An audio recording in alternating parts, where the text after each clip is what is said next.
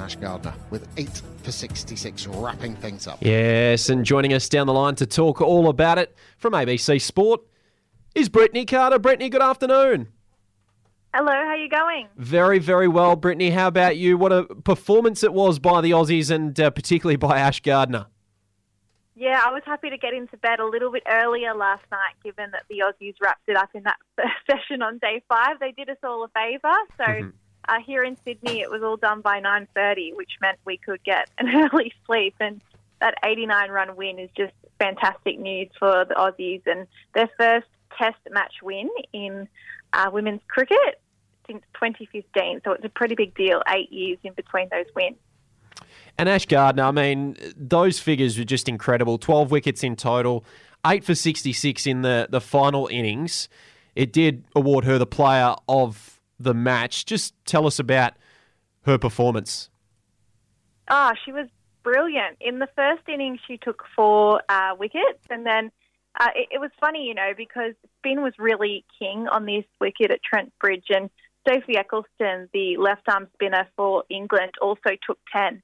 And it's not in many games, I think, that you would take 10 for and end up on the losing side or without the player of the match on it. But yeah, watching this second innings unfold for the um, England batting lineup and, and Australia in terms of bowling, um, Ash just kept knocking them over. And so she equaled Ecclestone, and then next thing you know, she was in front of her. And so best figures ever in a match by an Australian woman, best figures in an innings, that eight for in the second uh, England batting innings. And yeah, Ash Gardner is just someone that has had such an incredible year. If you think about, you know, she won another T20 World Cup title with Australia um, earlier in 2023. She was also the highest paid, uh, paid Australian player at the uh, Women's Premier League in India, that um, brand new inaugural auction for that first year of that league. And now she's gone and done this. And I think just you can see the investment and time she's put into the bowling side of things because she's always been an all rounder, but she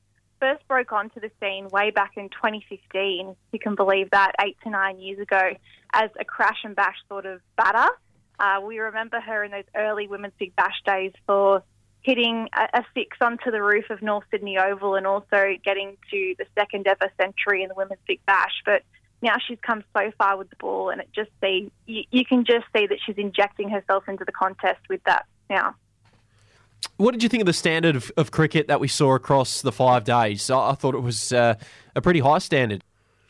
Oh, it was thrilling, wasn't it? And just because Australia won, which is probably uh, the way we thought the result would go, you know, knowing that they are number one in the world, they have been really hard to beat in all formats. And um, yeah, just coming in, they were the favourite. But that doesn't mean that at any point in this match it was all certain that to go their way. And even um, on day four, you know, the Aussies had a bit of a collapse with the bat. And if it wasn't for Alyssa Healy coming in at eighth as captain, um, scoring 50 there, we would have been a, a, few runs short, I think, and the pressure would have been back on us. So the fact that we had uh, players for Australia um, at any point in the order standing up. I mean, if you think about that first innings too for the Aussies, Annabelle Sutherland scoring a century at eight. So it seems like eight is the spot to be at the moment. That's where you can make all your runs. But uh, on the opposite team, you know, Tammy Beaumont making 200, the very first double century in a test match for an English woman.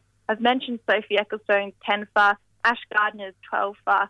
Like, to, to see that both sides start and um, it still went to the Aussies, I think just shows that at any given moment you had players standing up and providing highlights for us to watch. And haven't even mentioned Ellyse Perry, who made it to 99 and then unfortunately didn't get to the century, um, or Lauren Filer, who in her Test debut got um, got Ellyse Perry's wicket twice throughout the match, which was always exciting to watch her because as soon as she had the ball in hand, you thought something's going to happen here. So I just think that it's uh, the best case that I can think of um, to give the women five day tests regularly because heading into um, the fifth day, like, sure, we only needed five wickets, but just that little bit of extra time, knowing that there was some rain about on the, the early couple of days, just helped a result, um, you know, come to fruition. So just back the women in, I think, and they'll give you an entertaining contest, and that's exactly what they've done here. Do you think we're ready to see a, a two or three test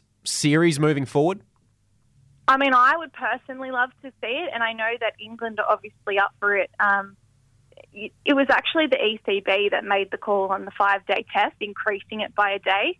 So I can't see why England wouldn't go for that. It's just that they've got this multi format series that's been going since 2015 now. So actually, sorry, it's earlier than that, 2013. So they're pretty invested in that multi format series. I would like to see more tests played always, but I don't know if they would go for it just yet. Okay. Uh, we should also mention Alyssa Healy doing it with a couple of broken fingers. Oh yeah, I haven't even mentioned that, have I? And Ash Gardner had a broken finger too. so um, you know, Alyssa Healy performed so well in her first Test match as captain, standing into the big shoes she had to feel of Meg, uh, shoes she had to fill of Meg Lanning, who set out this this Ashes series. Look, Alyssa Healy, when you were watching her behind the stump, you would never have known, I think, that she had two broken fingers. She was so chirpy, she was up and about, she was so encouraging as well. You could really hear her encouraging the bowlers and just making sure that they didn't ever uh, drop their heads and they were always in the contest. So I think she did a wonderful job, not only on leading the team, but then performing individually. You know, she went for one when she was um, dismissed LBW in that first innings, and I think many people thought, oh no, have we made the right move here, dropping her from opener down to six? I think she came in, but in that second innings, as I already mentioned, the 50 that she brought to the order uh, really just stabilised things. So a captain's knock uh, just showed how experienced she is and the type of game-changing player that she can be. Just a couple of quick ones, Brittany, before I do let you go. Uh, do you think the men will be able to continue the form of the women and the form of, of themselves, really, in that first test uh, when we do head to uh, to Lords tomorrow night? I mean, that game was enthralling in its own right, and I think it was really clever by the ECB to schedule the first men's test and then squeeze this one-off women's test in between those two men's matches because anyone that loved that first test at Ed- Edgbaston was then dying for more test cricket and they found it within the women's game.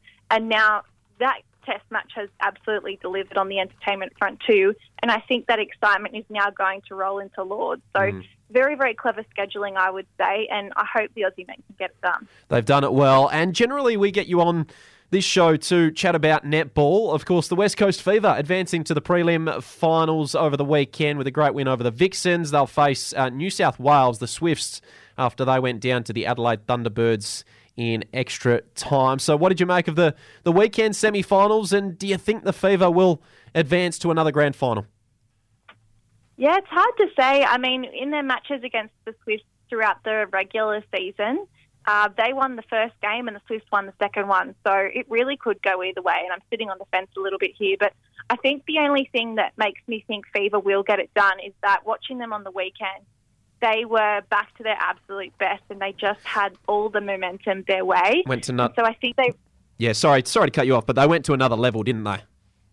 Oh, absolutely, yeah, and and you know we spoke a couple of weeks ago about how they had dipped in form, and we weren't sure why they were tired and lethargic and a bit flat on court, and they just yeah got back to their absolute best in this game. So whatever Dan Ryan did throughout last week, he needs to repeat this week for the Fever because um, we even saw Jhaniele Fowler getting a little bit aggressive and physical out there, and she's not one to let other players usually get um, under her skin. So if Jhaniele Fowler's arcing up, I think you can say that the Fever are in a pretty good position uh, mentally, and I think that's going to be really hard for the Swifts to combat in this preliminary final.